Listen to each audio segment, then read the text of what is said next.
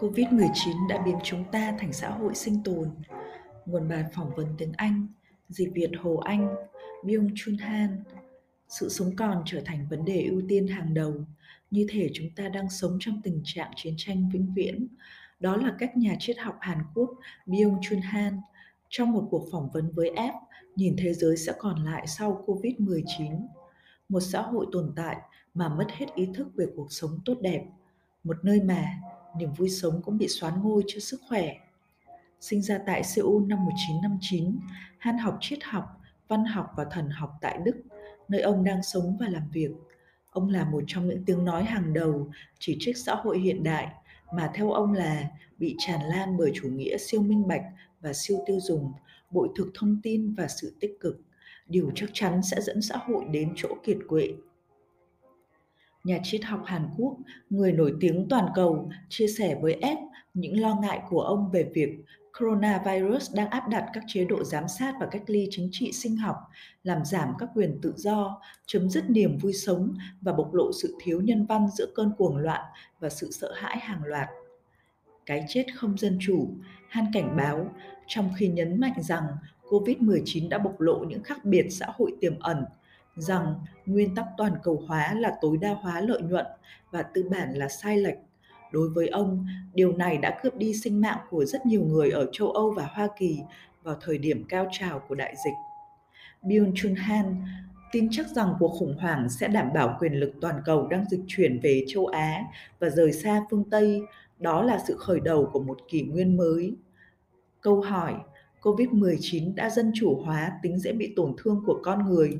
Ngài có nghĩ rằng chúng ta bây giờ mong manh và dễ thao túng hơn không? Liệu chúng ta có dễ rơi vào tay của chủ nghĩa độc tài và chủ nghĩa dân túy? Trả lời, Covid mười chín hiện đang cho thấy mức độ tổn thương hoặc tỷ lệ tử vong của con người thì không dân chủ mà phụ thuộc vào địa vị xã hội. Cái chết không dân chủ, Covid mười chín cũng không thay đổi bất cứ gì về điều này. Cái chết chưa bao giờ dân chủ. Đại dịch đặc biệt cho thấy những biến động xã hội và sự khác biệt trong các xã hội tương ứng. Hãy nghĩ về Hoa Kỳ. Người Mỹ gốc Phi đang chết vì Covid mười chín với số lượng không tương xứng so với các nhóm khác. Tình hình cũng tương tự ở Pháp. Giờ giới nghiêm có ích gì nếu các chuyến tàu nối Paris với các vùng ngoại ô có thu nhập thấp luôn chật cứng. Rất nhiều người nhập cư nghèo, lao động theo hợp đồng từ các hội chợ đô thị, bỏ mạng vì Covid mười chín. Bạn phải làm việc. Nhân viên văn phòng làm việc tại nhà không có tiền chi trả cho người chăm sóc, công nhân phân xưởng, người quét dọn, người bán hàng hay người thu gom rác. Còn những người giàu có, họ rút lui về biệt thự ngoại ô. Vì vậy, đại dịch không chỉ là vấn đề y tế mà còn là vấn đề xã hội. Có một lý giải khác cho việc tại sao không có nhiều người chết ở Đức là bởi các vấn đề xã hội ở đây không nghiêm trọng như ở các nước châu Âu khác và Hoa Kỳ. Hệ thống chăm sóc sức khỏe ở Đức cũng tốt hơn nhiều so với Mỹ, Pháp, Anh hay Ý. Nhưng ngay cả ở Đức, Covid mười chín cũng bộc lộ những khác biệt về mặt xã hội. Ở Đức cũng vậy, những người yếu thế về mặt xã hội chết sớm hơn. Những người yếu thế ở địa vị xã hội dễ tổn thương trong đại dịch, lời người dịch.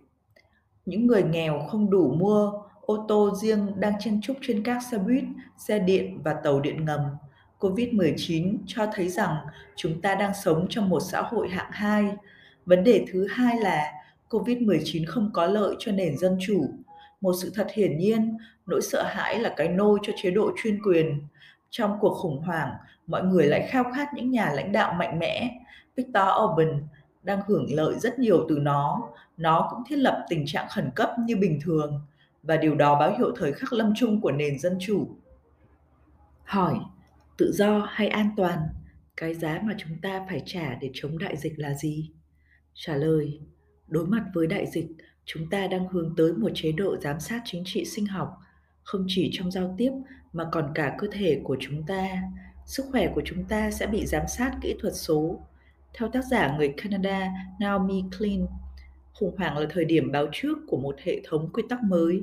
Cú sốc đại dịch sẽ đảm bảo rằng một nền chính trị sinh học kỹ thuật số sẽ được tổ chức trên quy mô toàn cầu, với hệ thống kiểm soát và giám sát, nắm quyền kiểm soát cơ thể chúng ta trong một xã hội kỷ luật chính trị sinh học và liên tục theo dõi tình trạng sức khỏe của chúng ta. Đối mặt với cú sốc của đại dịch, phương Tây sẽ buộc phải từ bỏ các nguyên tắc tự do của mình. Sau đó, phương Tây sẽ phải đối mặt với một xã hội kiểm dịch chính trị sinh học, hạn chế vĩnh viễn quyền tự do của con người. Hỏi, nỗi sợ hãi và bất an dẫn đến hậu quả gì trong cuộc sống của con người? Trả lời, virus chính là tấm gương. Nó cho thấy xã hội chúng ta đang sống.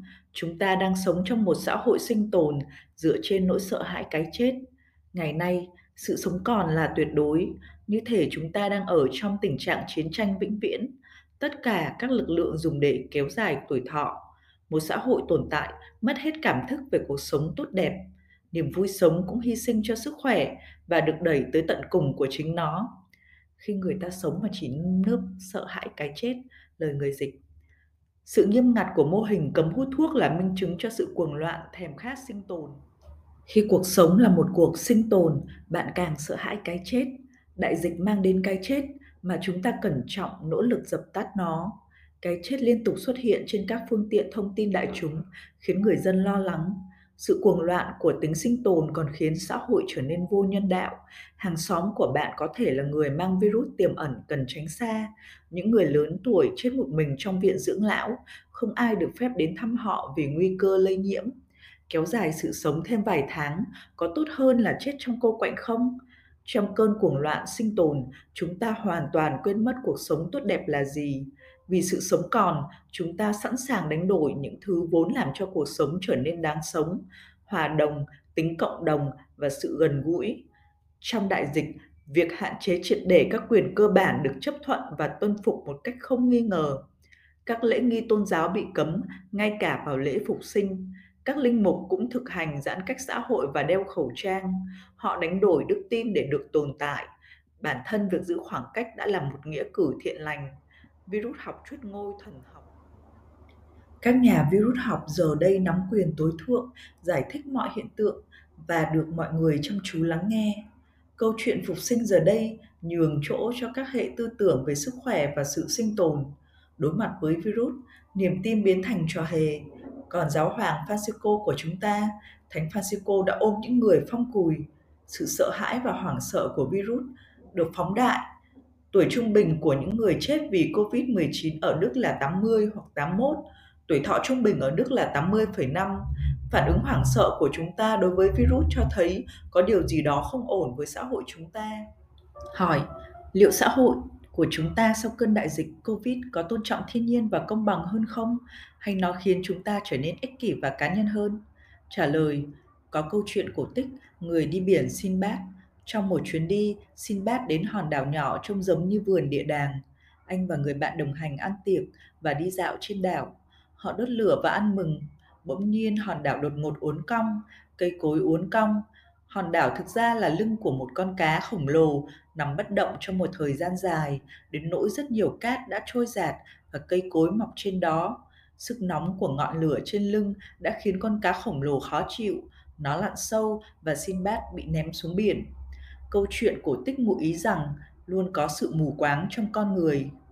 Sinbad thậm chí không thể nhìn thấy anh ta đang đứng trên vật gì, và vì vậy anh ta đang hành động trên sự sụp đổ của chính mình. Theo quan điểm về cơn thịnh nộ của sự hủy diệt, nhà văn người Đức Arthur Schnitzler đã so sánh loài người với một căn bệnh. Chúng ta hoạt động giống như vi khuẩn hoặc virus trên trái đất, nhân lên một cách tàn nhẫn và cuối cùng là phá hủy chính vật chủ. Phát triển và tàn phá luôn song hành. Schnitzler tin rằng con người chỉ được xếp ở tầng sơ khai trong trật tự nguyên thủy. Con người cũng mù quáng như loài vi khuẩn khi nghĩ rằng mình ở cấp cao hơn vi khuẩn. Vì vậy, lịch sử của con người là cuộc chiến miên viễn chống lại thần thánh như một mặc khải mà con người nhất thiết phải tiêu diệt. Đại dịch là kết quả của sự tàn nhẫn của con người. Chúng ta can thiệp một cách tàn bạo vào hệ sinh thái nhạy cảm. Nhà cổ sinh vật học Andrew Knoll nói rằng con người chỉ là lớp băng trên bánh của sự tiến hóa. Chiếc bánh thực sự bao gồm vi khuẩn và virus có nguy cơ phá vỡ hoặc thậm chí chiếm lại bề mặt mong manh đó bất cứ lúc nào. Người thủy thủ Sinbad, người tin rằng lưng của con cá là một hòn đảo an toàn, là một ẩn dụ hoàn hảo cho sự thiếu hiểu biết của con người. Con người nghĩ rằng mình đã an toàn, trong khi chỉ còn là vấn đề thời gian trước khi con người bị xé xác vùi xuống vực thẳm bởi các lực lượng nguyên tố. Bạo lực mà con người gây ra cho tự nhiên sẽ chĩa mũi quay đầu về phía con người với sức mạnh tàn khốc hơn. Đây là phép biện chứng của Arthur Person. Trong thời đại này, con người bị đe dọa hơn bao giờ hết. Hỏi, cô vít mười chín có phải là một đòn chí mạng cho toàn cầu hóa không? Trả lời, nguyên tắc của toàn cầu hóa là tối đa hóa lợi nhuận. Ví dụ, các nhà máy sản xuất các thiết bị y tế như khẩu trang bảo hộ hoặc dược phẩm đã được chuyển sang châu Á. Ở châu Âu và Hoa Kỳ, việc chuyển đổi đó đã phải trả giá bằng rất nhiều mạng sống. Tư bản vốn không có lòng trắc ẩn và nhân đạo. Chúng ta không còn kinh doanh vì con người mà vì tiền. Marx nói rằng tư bản làm giảm tính người trong con người đến cơ quan sinh sản của anh ta. Tự do cá nhân ngày nay trở nên quá trớn, rốt cuộc chẳng qua là sự quá độ của chủ nghĩa tư bản. Chúng ta tự do bóc lột bản thân với niềm tin rằng chúng ta đang làm cho mình hạnh phúc. Trên thực tế, chúng ta là những kẻ hầu. Kafka đã chỉ ra logic nghịch lý của việc bóc lột bản thân. Con vật giành lấy chiếc roi từ chủ và tự đánh mình để trở thành chủ. Trong một tình huống phi logic như vậy, mọi người đang ở trong chế độ tân tự do. Con người phải giành lại tự do cho chính mình. Hỏi, liệu Covid và hậu quả của nó có làm thay đổi trật tự thế giới không? Ai sẽ chiến thắng trong cuộc đấu tranh giành quyền kiểm soát và bá chủ quyền lực thế giới? Trung Quốc sẽ trả lời, cô vít mười chín có lẽ không phải điểm báo tốt cho châu Âu và Hoa Kỳ. Virus là một thử nghiệm vật lý. Các quốc gia châu Á, vốn ít nghĩ đến chủ nghĩa tự do, đã nắm bắt đại dịch khá nhanh chóng, đặc biệt với hệ thống giám sát chính trị sinh học kỹ thuật số, một điều không tưởng đối với phương Tây. Châu Âu và Hoa Kỳ đang vấp ngã. Đối mặt với đại dịch, chúng đang mất dần đi vẻ rạng rỡ. Zizek đã tuyên bố rằng virus này sẽ làm sụp đổ chế độ Trung Quốc. Zizek đã sai. Điều đó sẽ không xảy ra. Virus này không ngăn cản bước tiến của Trung Quốc mà ngược lại. Trung Quốc hiện sẽ bán chế độ giám sát chuyên quyền cấp nhà nước như một mô hình thành công để chống lại đại dịch. Trung Quốc sẽ chứng tỏ tính ưu việt của hệ thống này với thế giới, với niềm tự hào hơn nữa. cô vít mười chín sẽ đảm bảo rằng quyền lực thế giới đang dịch chuyển về phía châu Á. Nhìn dưới ánh sáng này, virus đánh dấu sự thay đổi của một thời đại.